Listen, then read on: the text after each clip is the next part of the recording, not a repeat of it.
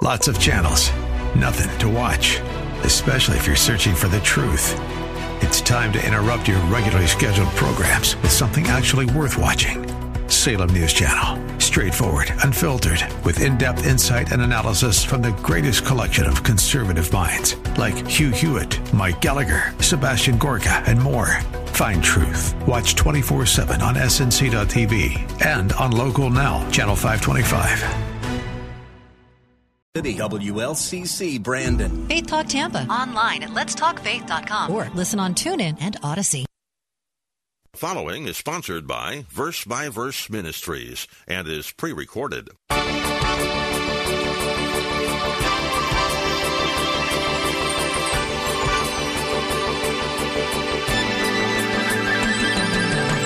First John 2:18 and it's very important. I want to spend some time with this so you'll understand what this whole chapter is about. Miss this point and you'll miss the application of it and you'll miss the whole thrust of it. First John chapter 2 verse 18. Children, it is what? The last hour. The last hour. Now, John wrote this about 2,000 years ago. It is the last hour. And he speaks about the spirit of Antichrist. It's the last hour. Why? Because Messiah has come. When you read the terms last days or last hour in your Bible, it's referring to what we call the church age. So, two millennia ago, when the apostles were teaching about the end times, they were correct in telling us those were the last days just as we now live in the last days. And the last days, the Bible says, will be perilous times. There's a war going on, and we need to not only be aware of it, but as Christ followers, we need to know how to survive it victoriously. Today on Verse by Verse, Pastor Steve Kreloff is beginning a new series of Bible lessons from 2 Timothy about surviving in difficult times. Pastor Steve is the teaching pastor at Lakeside Community Chapel in Clearwater, Florida. Before becoming a missionary, I made aluminum beverage cans for 22 years. You might be surprised to find that it was a challenging, competitive, and high intensity job. We often ran into difficulties that looked insurmountable. The official company term for those situations was opportunity. I never quite got on board with that terminology, but I saw the logic. When there was a problem, I called it a problem and set about fixing it. But apparently, some people worked better if they were reminded that the problem was indeed an opportunity to excel. In the movie Apollo 13, when the NASA director said that the problem with the spacecraft could be NASA's worst disaster ever, Flight Director Gene Kranz responded by saying, With all due respect, sir, I believe this is going to be our finest hour. What a great line. In our lives, Satan will test us as God allows, but God gives us everything we need to not only survive, but to overcome everything the enemy can throw at us. Let's turn now to 2 Timothy chapter 3. Here's Pastor Steve. In Timothy chapter 3, as we open a new chapter in our study of Paul's second letter to Timothy and last letter that he ever wrote, 2 Timothy chapter 3 verses 1 through 9 let's look at it but realize this that in the last days difficult times will come. For men will be lovers of self, lovers of money, boastful, arrogant, revilers, disobedient to parents, ungrateful, unholy, unloving, irreconcilable, malicious gossips, without self control, brutal, haters of God, treacherous, reckless, conceited lovers of pleasure rather than lovers of God, holding to a form of godliness, although they have denied its power, and avoid such men as these. For among them are those who enter into households and captivate weak women, weighed down with sins, led on by various impulses, always learning and never able to come to the knowledge of the truth. And, and just as Jannes and Jambres opposed Moses, so these men also opposed the truth, men of depraved mind rejected as regards the faith. But they will not make further progress, for their folly will be obvious to all, as also that of those two came to be. These are difficult times to live in, difficult days. Difficult days to raise children without, I should say, children with any kind of commitment to moral standards. difficult days to, to not only live in, but to raise your own children. It's diff- difficult to be moral in an immoral world. It's difficult to be honest in a dishonest world. It is difficult to live a godly lifestyle in a very ungodly world. The society we live in is very ungodly. Paul said it's a corrupt generation. It is difficult to live consistently by God's word when you get opposition, even in, even in local churches to the teaching of God's Word. These are difficult days without question. But are these days going to get any better? That's the type of question that we need to ask. Are these days going to get any better? What does the future hold in terms of the pressures that we feel from society and even churches?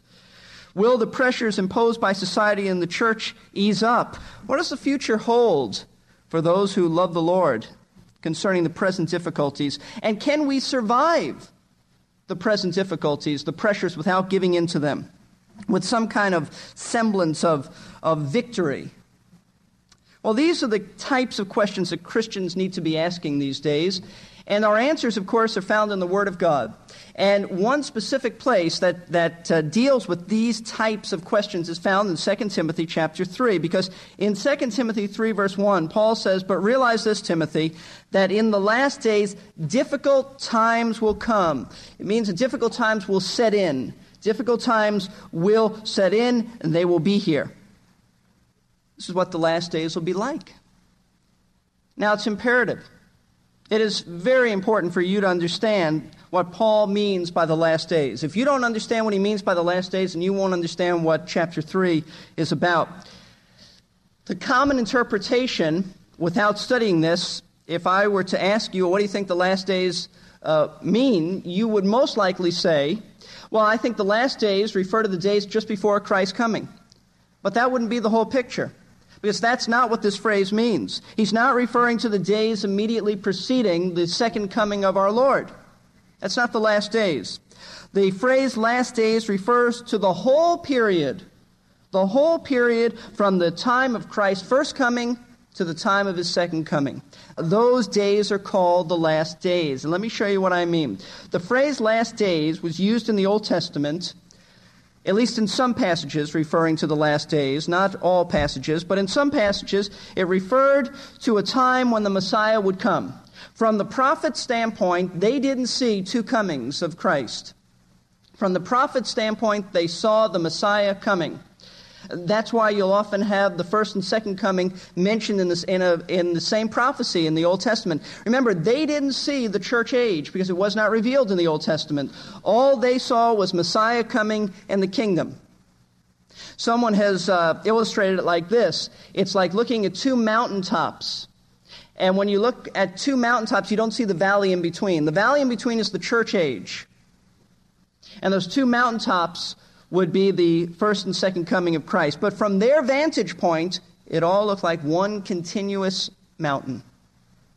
They didn't see the valley. Here, let me just prove it to you by the word. In Acts chapter 2, when Peter was, was speaking on the day of Pentecost and explaining what God was doing, at least in beginning, I don't think in full fulfillment, but in the beginning of what was happening about him uh, pouring out his spirit, Peter says this. You don't really need to turn there. He said, he's quoting from Joel chapter 2, and he says, And it shall be in the last days that God says, I will pour forth my spirit upon all mankind. Peter interpreting under divine inspiration, interpreting what God was doing on the day of Pentecost, said that this is what Joel the prophet said it will be in the last days, meaning that the last days have begun with the coming of Christ. So, from the Old Testament standpoint, the last days meant when Messiah would come. Now, from the New Testament writer's perspective, when Jesus arrived, the last days had arrived. The last days had arrived. They were not saying that he has to come back tomorrow. They were simply saying the last days mean the days of Messiah from his coming. In Hebrews chapter 1, verses 1 and 2, God, after he spoke long ago to the fathers and the prophets in many portions and many ways, it just means God communicated in a variety of ways. Now listen to this. In these last days, or these final days he's spoken unto us in his Son. In other words, God in Old Testament times had a variety of methods and means and ways in which to communicate to his people, but in these last days he's spoken unto us by his Son. Meaning also the apostles of the Son as well, meaning the New Testament. These are the last days. You and I are living in the last days. 1900 years ago, they were living in the last days. Not only that, 1 John 2:18 and it's very important. I want to spend some time with this so you'll understand what this whole chapter is about. Miss this point and you'll miss the application of it and you'll miss the uh, the whole thrust of it. 1 John chapter 2 verse 18. Children, it is what? The last hour. The last hour. Uh, John wrote this about 2,000 years ago. It is the last hour. And he speaks about the spirit of Antichrist. It's the last hour. Why? Because Messiah has come. 1 Peter chapter 1, verse 20. Speaking of Christ, he's just been speaking about redemption, the precious blood of Christ, and he says, For he was foreknown before the foundation of the world, but has appeared in these last times for the sake of you last times, last days, final days, the last hour, all of this adds up to the truth that what Paul said to Timothy is this. But Timothy, realized that in these days, the last days are these days, the church age. See, Paul was not predicting anything to Timothy.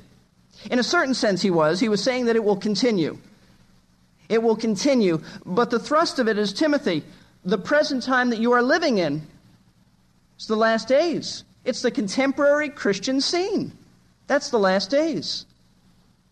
Now, it may be true, and then again, it may not be, but it may be true that as we get closer, well, I, I guess it would be that we are coming to the last of the last days. But the last days, that phrase is a biblical phrase which simply means the, uh, the church age this dispensation, this time period. He is not predicting so much a future time to Timothy, but predicting now because he's going to tell Timothy how to deal with these problems, these difficulties that have arisen in the last days. So if it was just predicting the future, then what's the sense in telling Timothy, for instance, in verse 5, at the end, avoid such men as these, such men who make these last days dangerous and difficult? What would be the point of uh, telling him about uh, the men who, tr- who, in verse 6, who enter into households and captivate weak women weighed down with sins? And, and then he spl- explains they're always, they're always learning, never coming to the knowledge of the truth. And they're men like Jannes and Jambres in the Old Testament, and uh, uh their folly will come to. What's the point of it? The point of it is that, Timothy, you are right smack in the midst of the last days. Timothy was living in the last days we are living in the last days. There will come difficult times in the future, but there will also be times right now that are difficult. They're here already. And you see, that makes it totally applicable and practical for us because it gives us insight into surviving in the last days. Because I want you to see what he says about the last days. He says they will be difficult times difficult times. Look at uh, verse 1. But realize this in the last days, difficult times will come. If you understand this, it'll open up the whole door. Difficult times. The word, the Greek word for difficult means dangerous. It means menacing, hard to deal with, savage. You could, you could translate it perilous. I think that's how the authorized version translates it. It was used in classical Greek to refer to dangerous wild animals as well as the raging sea. Plutarch used it to describe an ugly wound. Ancient writers spoke of uh, this word as a threatening conjunction of the heavenly bodies threatening, menacing, dangerous. All that is wrapped up in this word. It's used only one other time in the New Testament, and I'd like you to see that in Matthew chapter 8. In Matthew chapter 8, the only other time that this Greek word is used, we find out some insight from ancient writers and how the classical Greek writers used it, but how it's used in the New Testament in the one other time gives us some real insight into this. In Matthew chapter 8, verse 28, Jesus encounters a demonic situation, demonic possession. And when he had come to the other side, into the country of the Gadarenes, two men who were demon possessed met him as they were coming out of the tombs.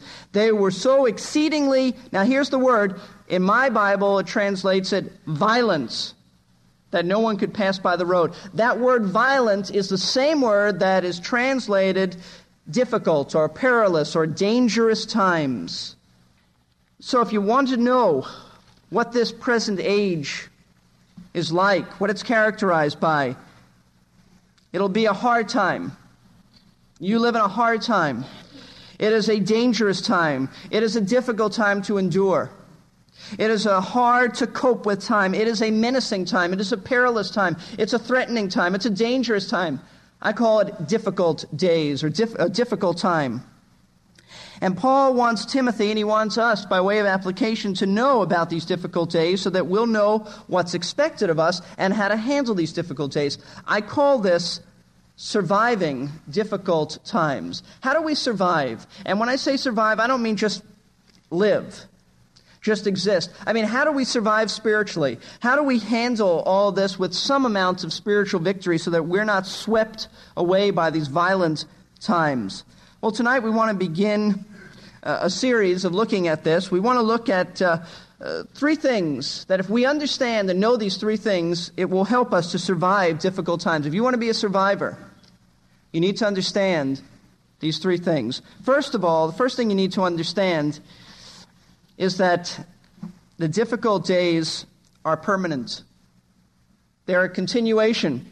They're not passing from the scene, they are permanent. Let's look at that tonight. Verse 1 But realize this, that in the last days difficult times will come. In other words, Timothy, I want you to recognize something. I want you to realize something. I want you to understand something. And what is it? What is it that Timothy was to understand? That in the last days, your contemporary scene and world times, difficult times will come. Now that's interesting to me. Why would Paul have to say, Timothy, recognize this if Timothy already recognized it? Why would, and the, and the word recognize or realize or understand simply means that. Understand this. Be aware of this. Why would he tell Timothy to be aware of something if Timothy was already aware of it? May I suggest to you that Timothy was not aware of this? That Timothy didn't know this, that Timothy didn't understand, and Paul is writing to him so that he would recognize something, that he would recognize that, that the difficulties of the last days will not pass away. They're not fleeting, they're not temporary. Now let's back up a moment. Paul closed chapter 2 by telling Timothy that some people who oppose the truth will recover. Some opponents of the gospel who are in the snare of the devil, and you must understand that. It's not that they're just uh, uh, wayward, it's not that they've just been naive and have made a mistake. No, chapter 2, let's look at verse 24 through 26. And the Lord's bondservant must must not be quarrelsome. Don't get into debates over speculative matters, but be kind to all. Someone comes to you and they want to debate something and they want to get you in an argument. No, don't do that. Be kind to them. If they allow you, the implication is teach them. Able to teach, patient when wronged. With gentleness, correcting those who are in opposition, if perhaps if maybe, doesn't say this is going to happen for sure, but if perhaps God may grant them repentance leading to the knowledge of the truth. There are times when God steps in, does a miraculous work in their hearts, and grants someone repentance. I don't understand how that works, but I know that man doesn't produce repentance on his own. And watch this. Verse 26 that they may come to their senses and escape from the snare of the devil. They are intoxicated and captured by the devil. And that's why he says, having been held captive by him to do his will. I take it he means the devil's will. So Paul closed chapter 2 by telling Timothy, once in a while, some people who are into, and I'll put it in our language, cults and false religion and are swept up into this kind of thinking, and they are really uh, opponents of the gospel, sometimes God reaches down, grants them repentance, and they're delivered from Satan. Sometimes that happens. Recovery takes place for some. But Timothy, Timothy, realize this that just because some opponents of the gospel are delivered doesn't mean that the church is going to be free from attacks. See, you have to read the Bible without thinking that there's a, a change in chapters. You understand that chapter divisions are not inspired. Someone later on came along and uh, just to help us, and they really are a help, they put it in chapter divisions. But when this letter was written, Paul didn't close what we call chapter 2 and say, aha, I'll put over chapter, a new chapter, chapter 3. No, so you read it this way. Just because some are delivered from error, understand that doesn't mean that the church is going to be free from attacks. That's how you have to understand this. Paul wants us to understand that opposition to the truth is not a passing situation. It's permanent. It continues. It wasn't an isolated first century problem that was going on here. It wasn't that in Timothy's little corner of the world something really bad was happening. No, this is the way the age will be characterized by for the church. Now, how will this help you to survive difficult times that we live in? How does it really help you? Well, first of all, it'll help you to, uh, from being, it'll keep you from being naive about the church and the church age. And some people are very naive. The church is going to be assaulted for as long as it exists. Remember, we said this morning, Jesus said, the gates of Hades will not prevail, but they'll sure charge up against the church. They won't overpower the church, but they'll attack the church for as long as the church exists. The gates of, of Hades, Satan's dominion, will attack the church. The opposition will not let up, it will only intensify. That's why he says in verse 13, but evil men and impostors will proceed from bad to worse, deceiving and being deceived. Remember when Jesus said in John 15 and John 16, I'm leaving you, I'm going away, but I want you to understand that if the world hates me, understand that it'll hate you. In this world, you'll have tribulation. And he was giving church age truths. It wasn't just for the disciples in the first century. Now, I think it really gives us insight into where Timothy was at. I really believe that Timothy may have reasoned this way. Now, these troubles of heretical teachers and apostates and disobedience are only temporary. They can't last this long. They can't last very long. I'll just lay low until the troubles pass away.